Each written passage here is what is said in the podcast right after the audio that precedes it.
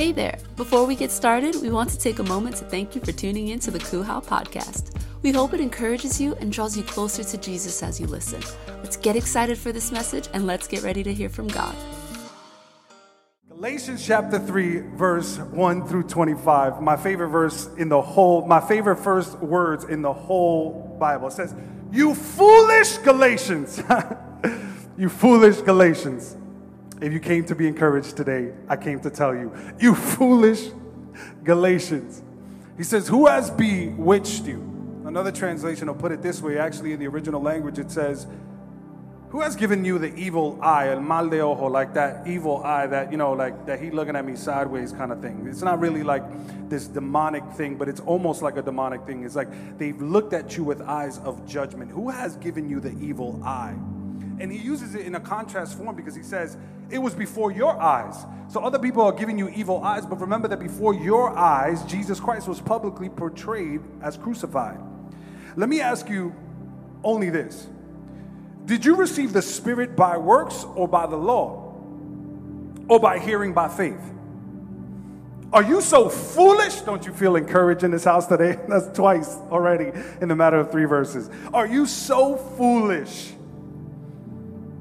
Having begun by the Spirit, are you now being perfected by the flesh?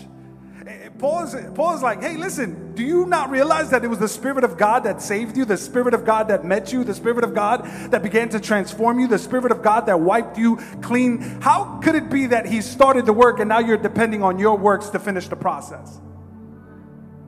He says, Does He who supplies the Spirit to you and works miracles among you, do so by the works of the law? He says, Do you think that God's miraculous touch over your life is directly connected by how good you could follow the law of Moses?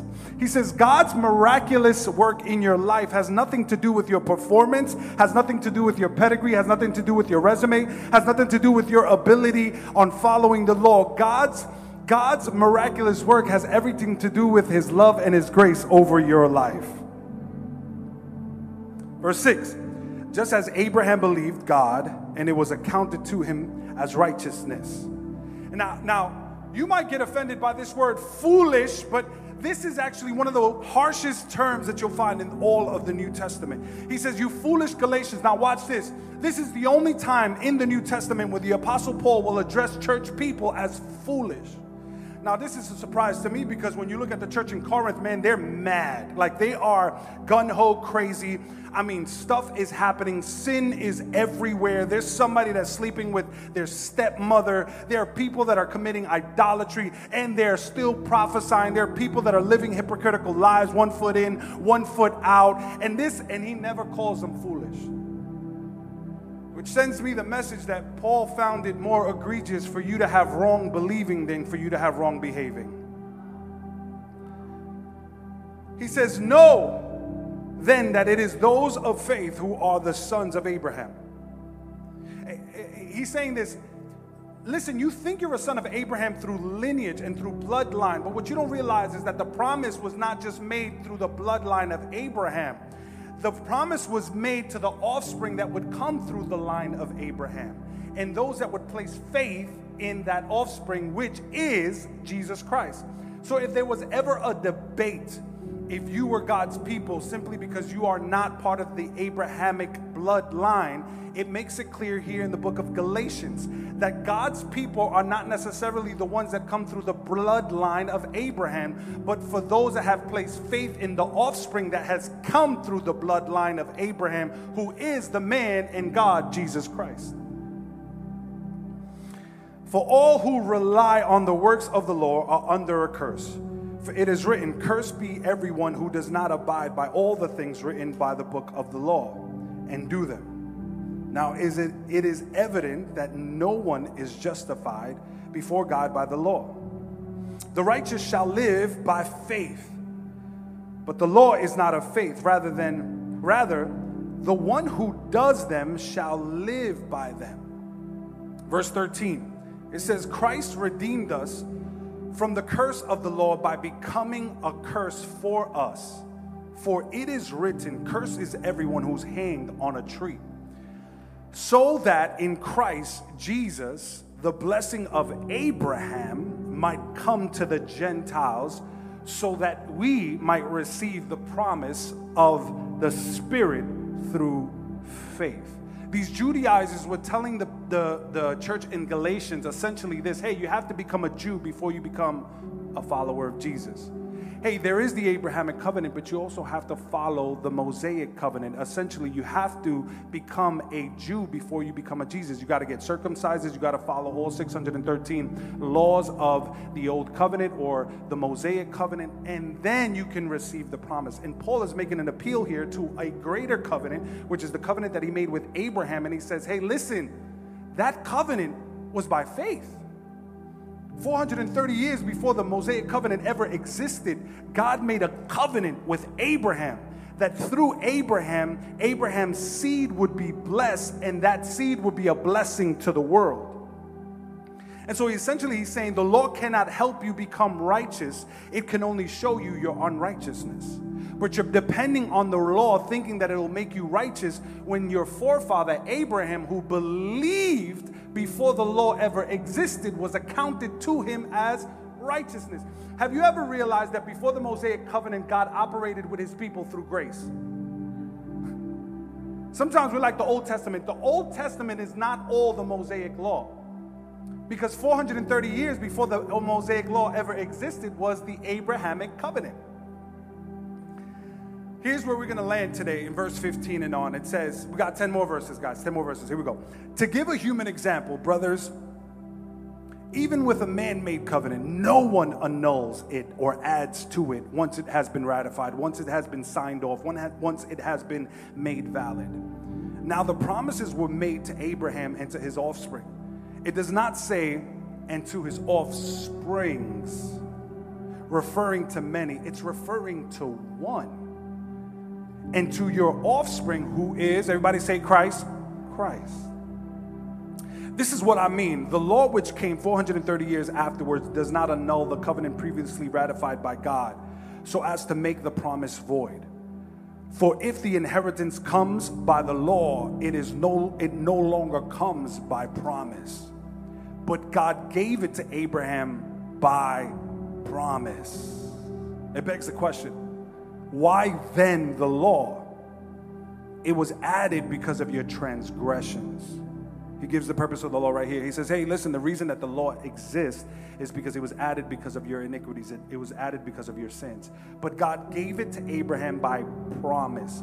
It says, Why then the law? It was added because of your transgressions until, until, in other words, it had an expiration date, until the offspring should come to whom the promise had been made and it was put in place through angels by the uh, through angels by an intermediary. Now, an intermediary uh, intermediary implies more than one, but God is one. Is the law then contrary to the promise of God? Certainly not. For if the law had been given that could give life, then righteousness would indeed be by the law. But the scriptures imprison everything under sin so that the promise by faith through Jesus Christ might be given to those who believe. Now, before faith came, we were held captive under the law, imprisoned until the coming faith, who would be revealed. So then the law was our guardian until Christ came. Someone shout, Christ came. In order that we might be justified by faith.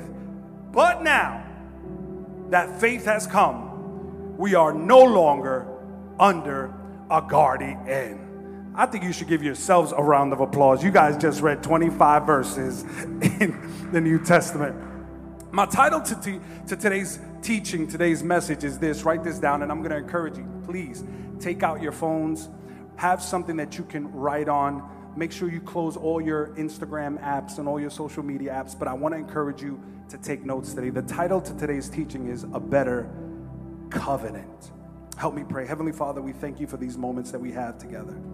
I pray that you speak to your church today, Lord. This message that you have given us, Lord, I believe, really believe that this will transform hearts today. In Jesus' name, we pray and we love you. Everybody shouts, Amen and amen. Can we give God a shout of praise in this house?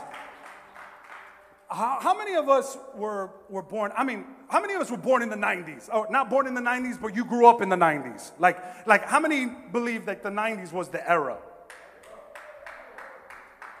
Am I the only one, right? Like the 90s, like you ain't never lived life unless you lived through the 90s. The 90s was the best era in all of history. And I might be a little bit biased, but I really believe like there's no era like the 90s. Anybody know what I'm talking about, right? One of the things I love about the 90s is that the 90s was a family kind of oriented uh, decade. It was like very family, or like all the shows were about family. Anybody remember my favorite show of all time was Family Matters. I love Family Matters. Um, but even the cartoons, there are no cartoons like that now today. But even the cartoons were family oriented. This is why I love the 90s. And uh, one of my favorite cartoons, anybody remember this? The Flintstones? Oh, y'all missed out. We got a lot of millennials in the room. We're praying for y'all. But we had, we had, y'all remember the Flint's, Flintstones? How about the Jetsons, right? Like, the Jetsons were amazing, weren't they? Like, uh, these were wholesome shows, but then there was this kind of like rated R show. It was called The Simpsons. We had to sneak and watch that, all right?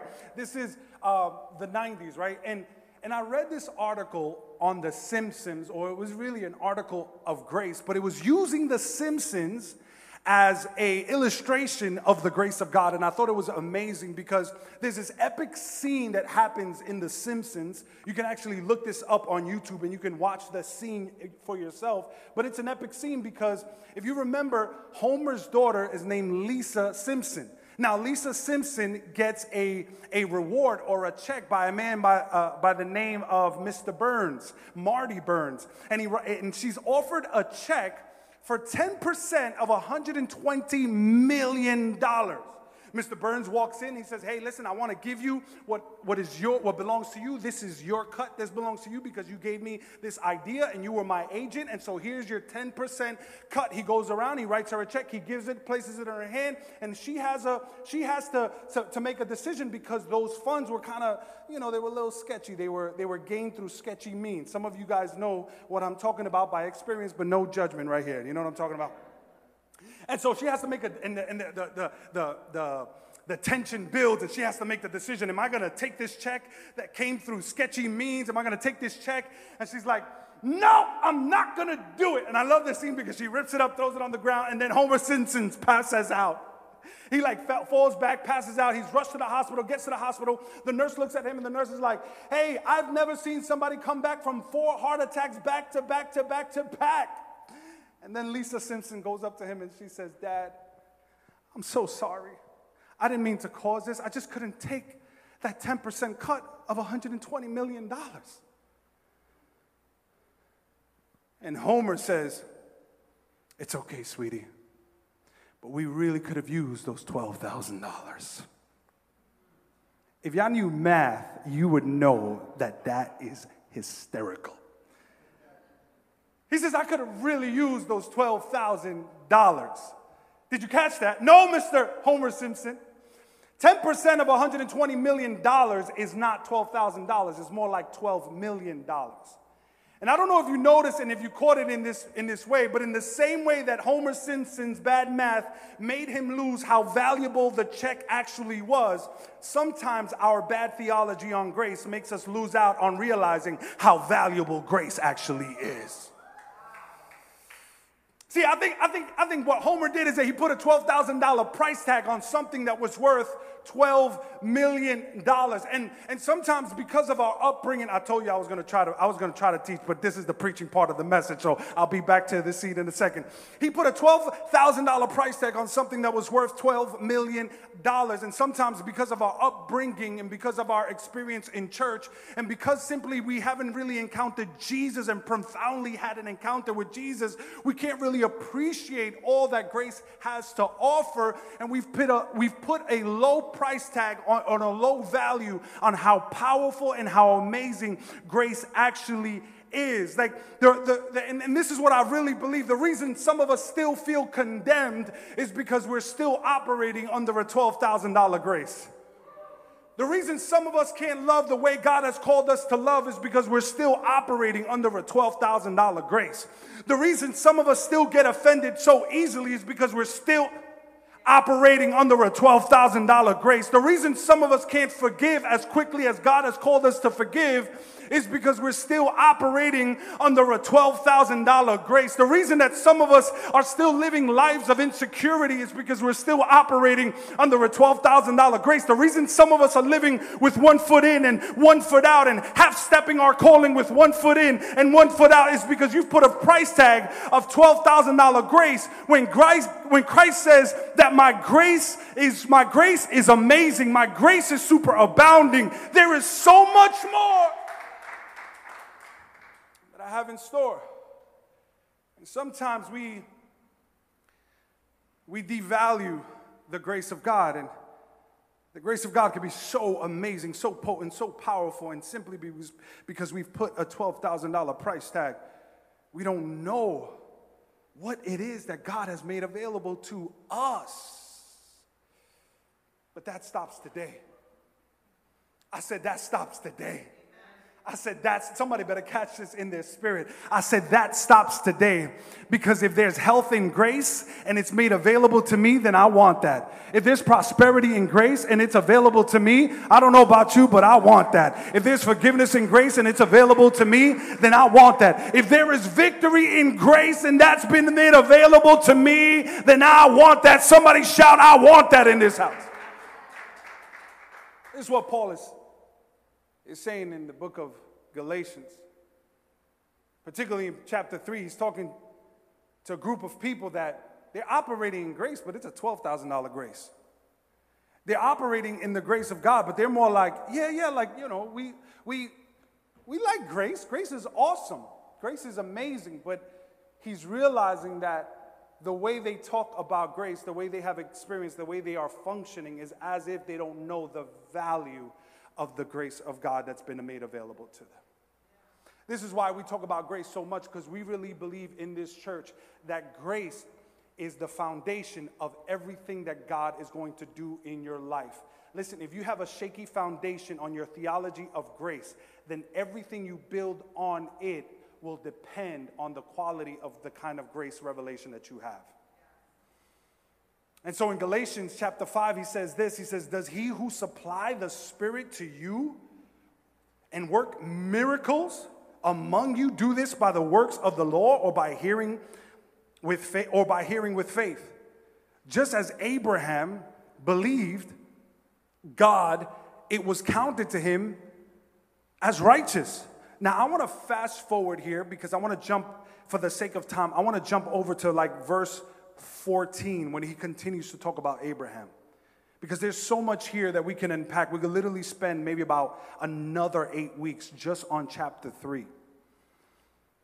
In verse 18, he says, I'm sorry, in verse 14, it says, So that in Christ the blessing of Abraham might come to the Gentiles, so that we might receive the promise, so that we might receive the promised spirit through faith. To give a human example, here's where I want to land for the, for the remainder of our message. So here's a human example. Even if a made me covenant, everybody shout covenant. Everybody shout covenant. I need, I need to hear y'all shout covenant. I'm doing that for y'all. No one annuls it or adds it to it once it has been ratified. Now the promise were the promises were made to Abraham and to his offspring. It was made to his offspring. It does not say to his offsprings, referring to many, but referring to one. It's to his offspring, which is Jesus Christ. This is what I mean when I say the law, which came 430 years afterward, does not annul a covenant previously ratified by God, and so as to make the promise void. For in the inheritance comes by, for if the inheritance comes by the law, it is no longer, it no longer comes by the promise. But God gave it to Abraham by promise. I want you to notice the language here. I want, and again, I want you to take these notes. Here's where we begin to get started. Paul begins to talk about covenants, particularly, he's alluding to three different covenant. Everybody shout covenant. So he talks about covenants. Now, there's several covenants in throughout the Bible. Particularly, there's around eight covenants in the Bible. We can talk about the Adamic covenant. We, talk, we can talk about the Edenic covenant, the covenant that was made in Eden. We can talk about the Davidic covenant. But in this context, Paul is alluding to three particular covenants. Everybody shout covenant. Number one is the Abrahamic covenant. Write that down. The Abrahamic covenant. Number two is the Mosaic covenant. It is the Mosaic covenant. And number three, it is the new covenant. The understanding here was that the Judaizers were, step, were, were seeping themselves into the, to the Galatian church and started uh, preaching a heretical gospel that would lead people to believe that they would have to follow the rules of the law before they can ever receive the Messiah as their Savior. And so this started making sense to the people that were following Jesus during that time. They were saying, okay, yeah, that makes sense because, you know, we had the law, we had Abraham's covenant, and that was a covenant of grace. Then we have the Mosaic covenant. But now that we are in relationship with Jesus Christ, we still got to keep those covenants. Paul is like, you foolish Galatians. Do you not realize when you do that, you are devaluing the grace of God? And so let me talk to you about the Abrahamic covenant. Number one, the Abrahamic covenant is found in Genesis chapter 12, verse 1 and 3. Write that down. Now the Lord said to Abraham, Go from your country and your kindred and your father's house to the land, and I will to the land that I will show you. I love that because he's like, Hey, I need you to get up and go. I don't know about you, but I'm going to need some questions answered, Lord, if you want me to get up and go. Anybody know what I'm talking about, right? And I will make you a great nation and I will bless you. And I will make your name great so that you will be a blessing. I will bless those who bless you. And him who dishonors you, I will curse you. And in you, all the families of earth shall be blessed. If you notice here, it was never God's intention for people to become righteous through the law. And this is what the, this is what the Apostle Paul's appeal is. It's, it's, hey, it's never God's intention for people to be made righteous through the law. He's like, hey, do you know this man named Abraham? 430 years before the law ever existed and came into existence, this man was deemed righteous apart from the works of the law. Why? Because he believed in the covenant. Notice the language. The Abrahamic covenant is an unconditional covenant because God uses the language of, I will bless you, I will make your name great. God takes full responsibility and he takes the onus of keeping the covenant upon himself. And this is an unconditional covenant. Everybody shout covenant. Number two is the Mosaic covenant. Again, I want to I want to I want to paint the picture that the apostle Paul is is, is trying to communicate to the church in Galatians. Number two is the Mosaic covenant. And so this is the language that he's using. In the Mosaic covenant, this is found in Exodus chapter 19. Now, this is a totally different covenant. Verse 5 and 8, it says, Now therefore, if you will indeed obey my voice and keep my covenant, you shall be my treasured possession among all peoples. For all the earth is mine, and you shall be to me a kingdom of priests and a holy nation. These are the words that you shall speak to the people of Israel. So Moses came and called the elders of the people and set before them all these words that the Lord had commanded him. All the people answered together and said, Here's what they said. I love this because I never saw this before. But the people of Israel actually came into an agreement with God. They actually understood the terms that were presented before him, before them, and they said yes to those terms. This was an agreement that took place between God and the people of Israel. And look what they said. They said this unanimously together. They said, All that the Lord has spoken, we will do.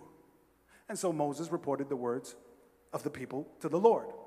And so, in understanding the different covenants in the Bible and their relationship with one and another, it's important to understand that the Mosaic covenant is extremely different from the Abrahamic covenant.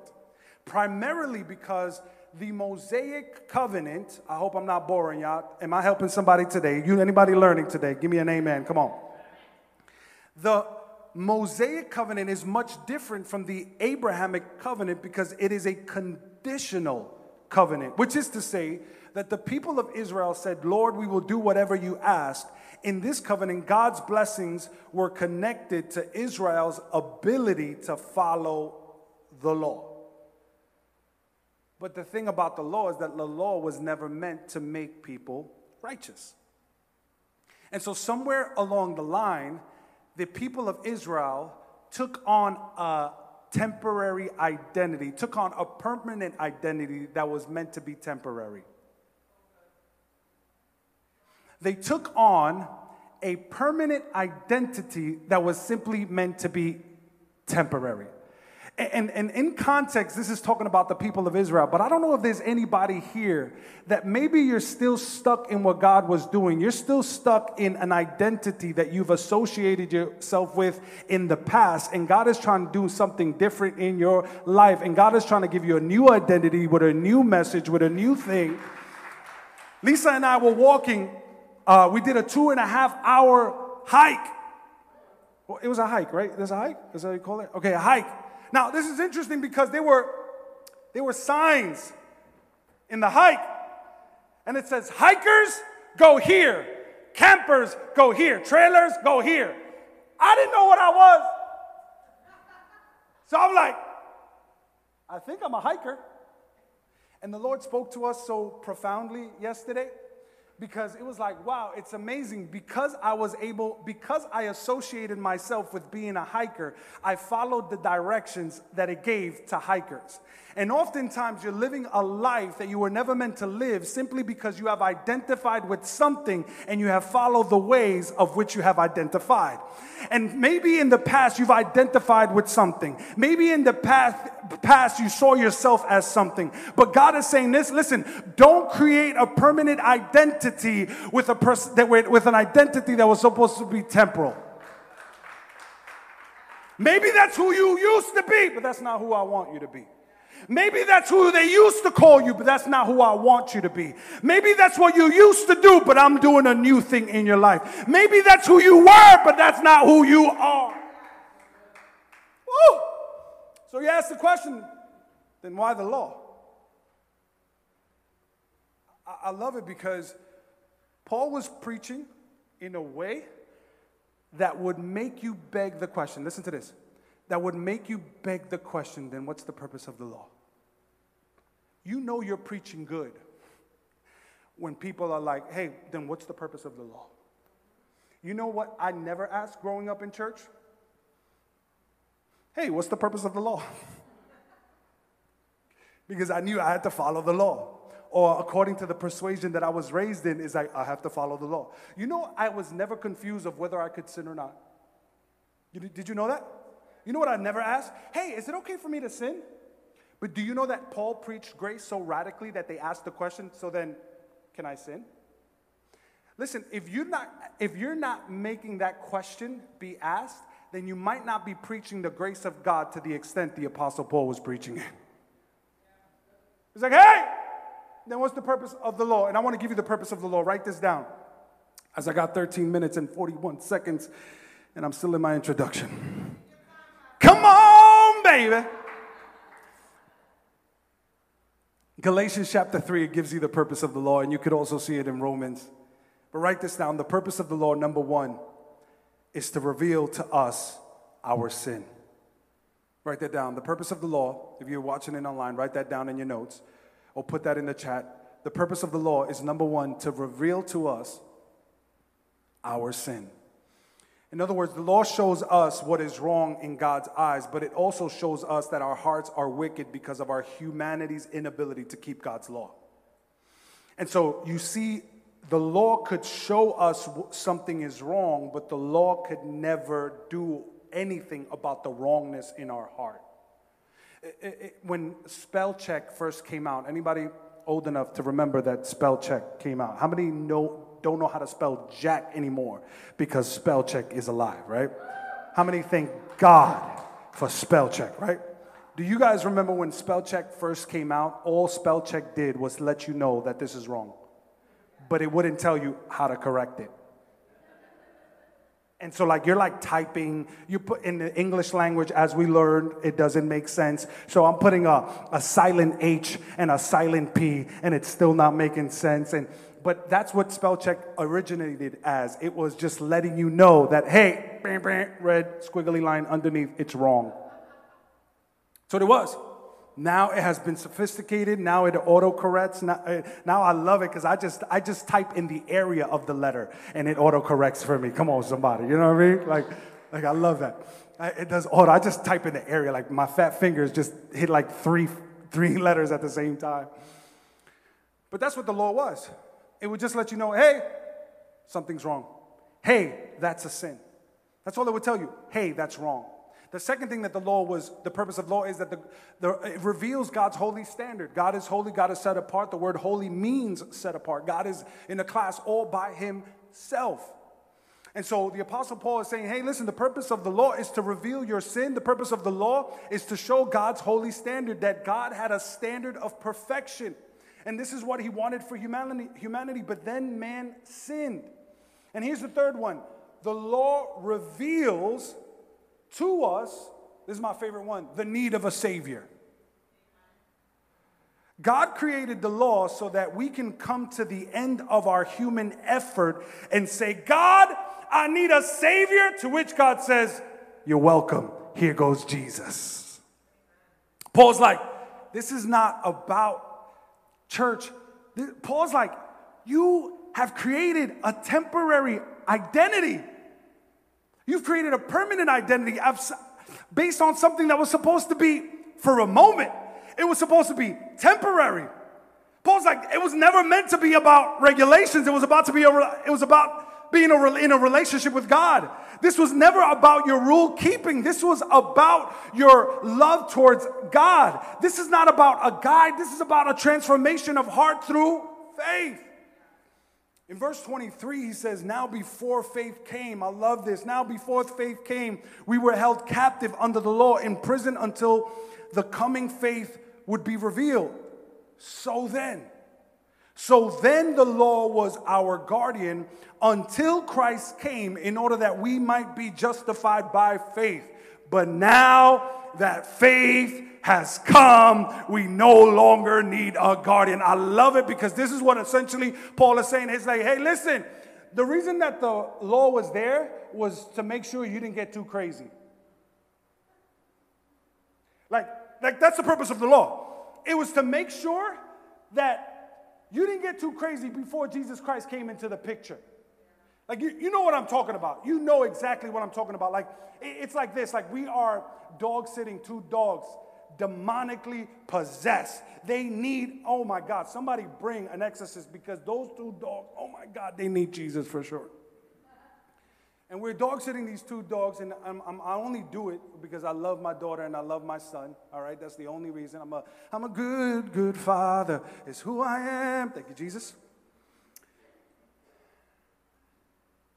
And we started letting those dogs run loose, and we quickly found out that they needed parameters. they needed guidelines. they needed boundaries. Why? Because when you let them loose, they go and they become a disaster in the house. They go tearing up everything, eating everything, pooping on everything, peeing on everything.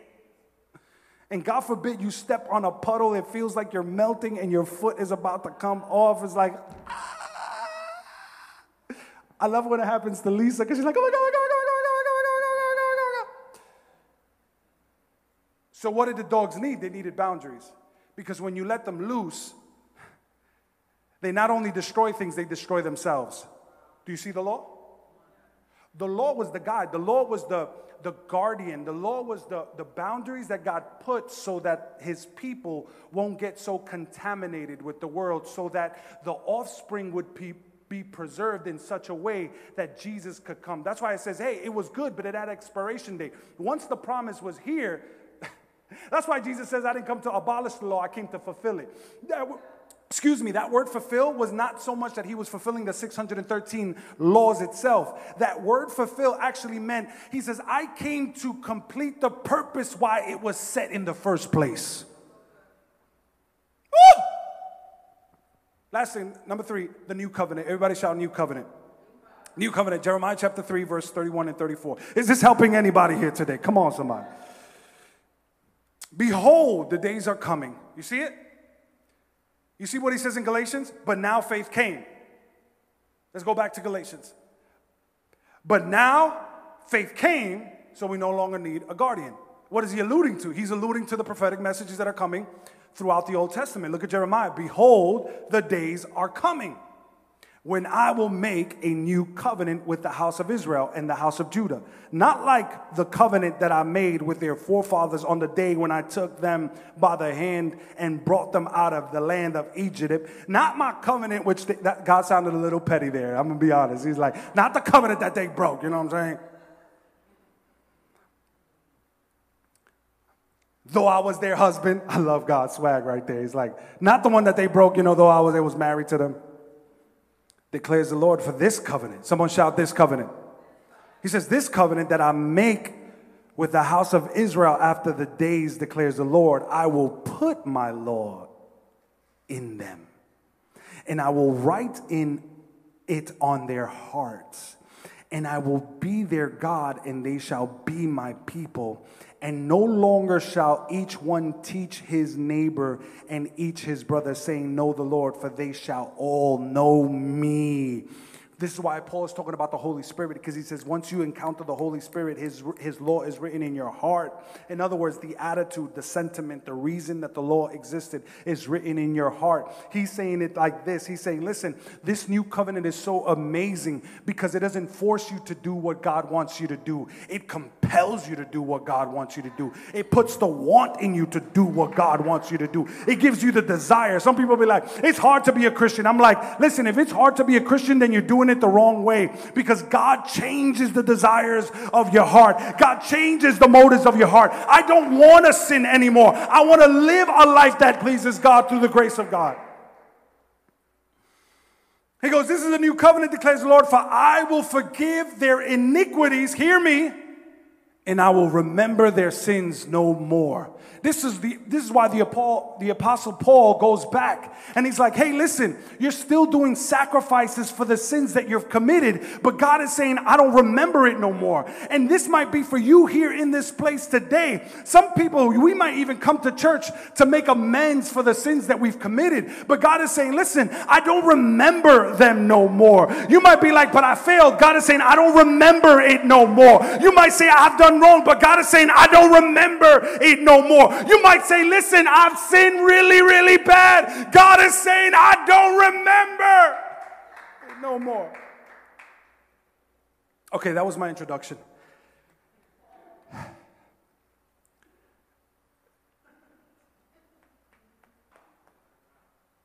So, what's so good about this covenant?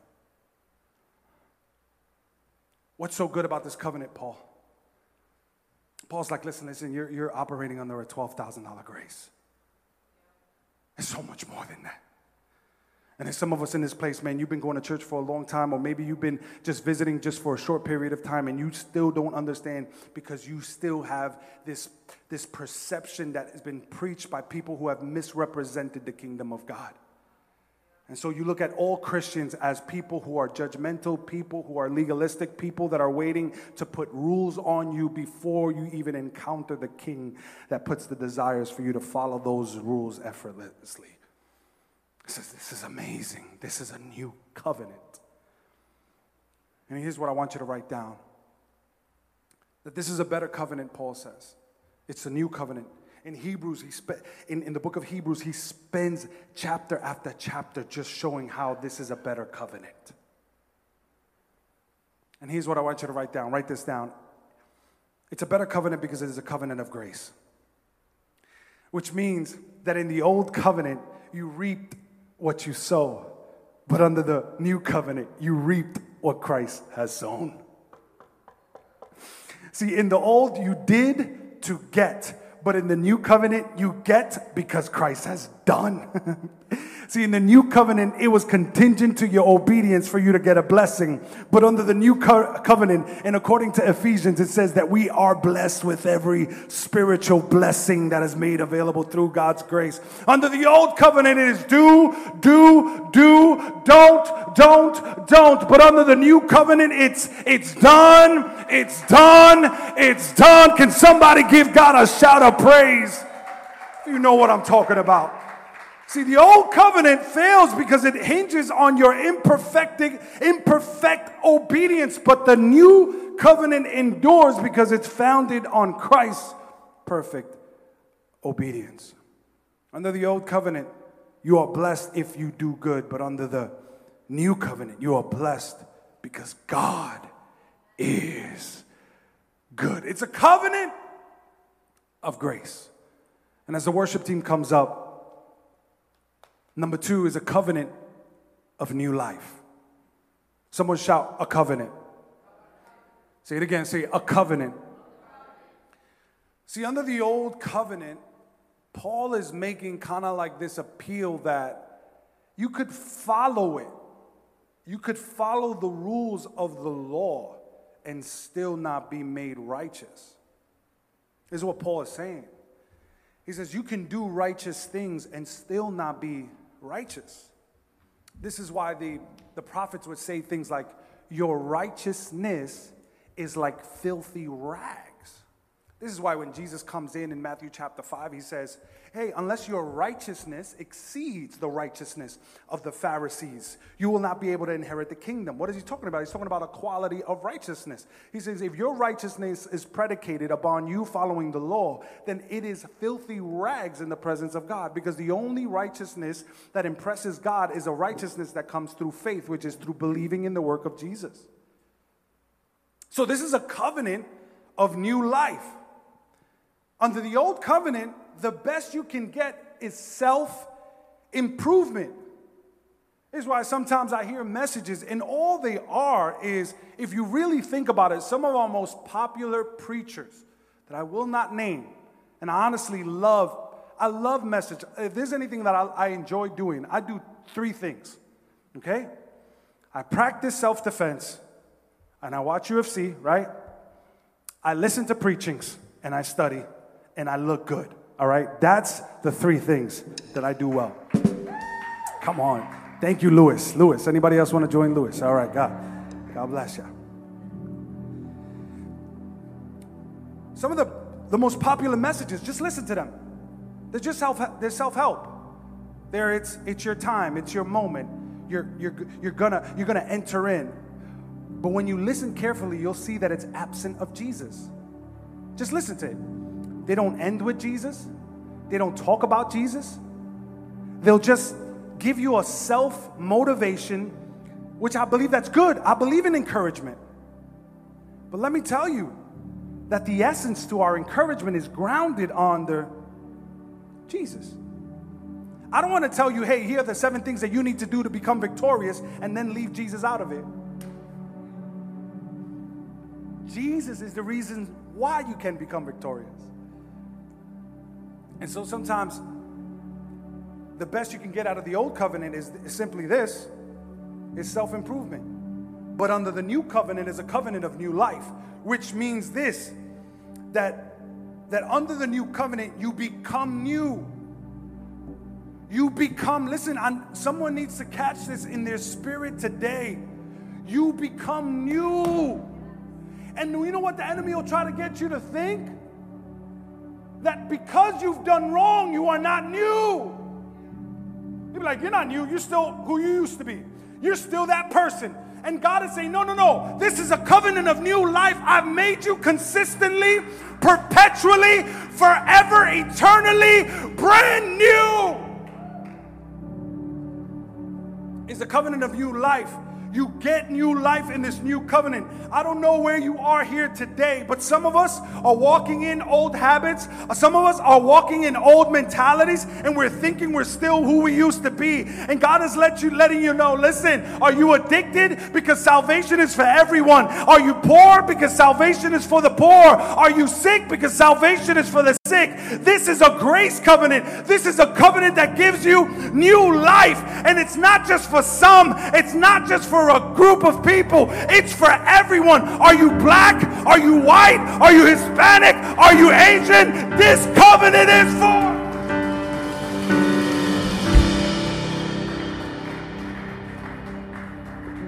It's a covenant of new life. The old covenant said if you listen, if you bring, if you pay, if you pay, if you obey, or if you disobey. But the new covenant says you're forgiven, you're healed, you're blessed, you're righteous, you're holy, you're accepted, you are loved. Why? Because you've placed faith in the one, Christ. Do you see why it's important for you to understand the grace of God? Because if the enemy can't steal your salvation, he'll just try to steal the joy of your salvation. He'll make you being saved not fun because he'll introduce religion and regulations into it. The last point I want to introduce to you today is the reason that this is a better covenant is because it is a covenant that can't be broken. I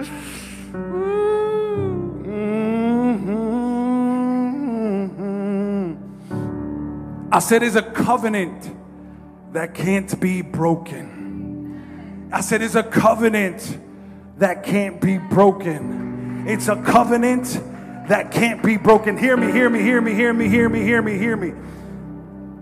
The greatest fighter on the planet, Conor McGregor, I don't care what you say.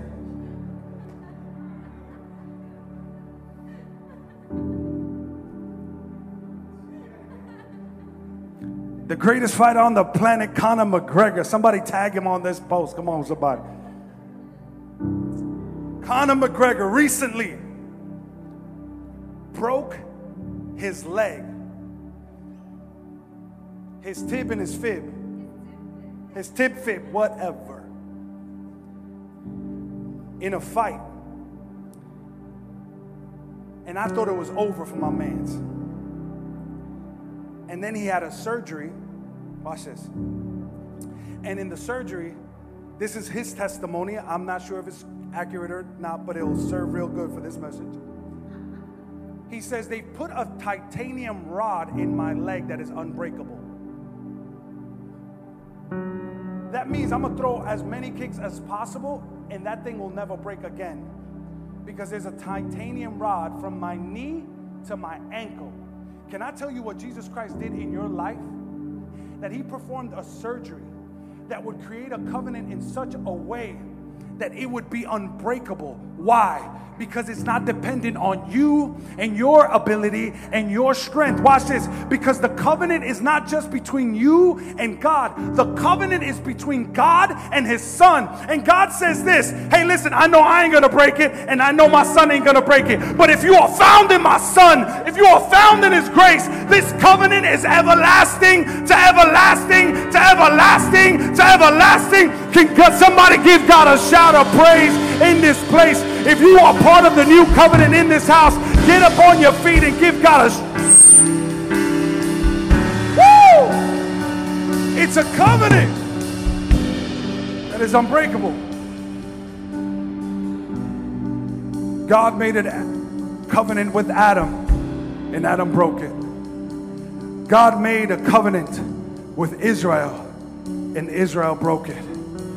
But now God makes a covenant with his son Jesus Christ. And Jesus Christ kept it till the T. I said he kept it to the T. And now he says, now he says, the promise is here. He says, the promise is here. And under this new covenant, you got promises. Listen, the reason that the covenant is good, the reason the, the covenant is greater than you can ever imagine, stop short changing yourself on a $12,000 covenant. God has given you a priceless covenant because this covenant has promises. This covenant says, I've forgiven you. This covenant says, I've forgiven your sins, past, present, and future. It has the promise that He promised you that He'll never be angry again. He promised you that He will be with you and He will never forsake you. He promised you that He will give you the Holy Spirit and the Holy Spirit will empower you and the Holy Spirit will give you gifts and the Holy Spirit will intercede for your life. The Holy Spirit will give you victory. Are there any victorious people in Thank you, Jesus. Okay. All right, we're done. Take a seat. Woo! All right. I want to pray for you. If you're in this house, I don't care how long you've been going to church, I don't care how long you've known God. I know there's some areas in our lives that need to be upgraded because you're still living on the $12,000 grace. God is saying, I need you to enter the priceless grace. That where sin abound, grace much more abound. If that's you today, I want to pray for you. And maybe today you're you're listening to us online and you're saying, I want to know that kind of love. I want to know that kind of forgiveness. I want to know that kind of grace. I want to pray for you. So I want to pray for two kinds of people today. If you're here today, you say, Hey, I want to place my faith in Jesus. I'm tired of doing this on my own. I'm, i want to place my faith in Jesus. I want to pray for you. And number two, if you're here today and you're saying, Listen, I need to get the upgrade, I need to realize that I'm not under a $12,000 grace. I need to abide under the abundant, lavish grace of God. If that's you, lift up your hand at the count of three. One, today Jesus loves you. Three, today is the day of salvation. Three, lift up your hands all over this room. If that's you, if that's you, if that's you, if that's you. I see, I see, I see, I see, I see, I see. Put your hand right back down. Put it right back down. Let's pray. If you desire to place faith in Jesus, just repeat this prayer after me. Say, Dear Jesus, I give you my life because of your love. I repent and turn to you. Forgive me of my sins. I believe that today I am a new, new creation in your Son, Christ Jesus. In your name I pray. Amen and amen. Can we celebrate Jesus in this house? No, like I really mean it. Can you just stop whatever you're doing and just celebrate the name of Jesus in this house? Once again, we want to thank you for tuning in. Subscribe now and stay connected to all of our latest messages. And if this message really blessed you, pass along the blessing by sharing it with a friend. We pray that you will be given the opportunity to apply this message, and we hope that you enjoy the rest of your day. God bless.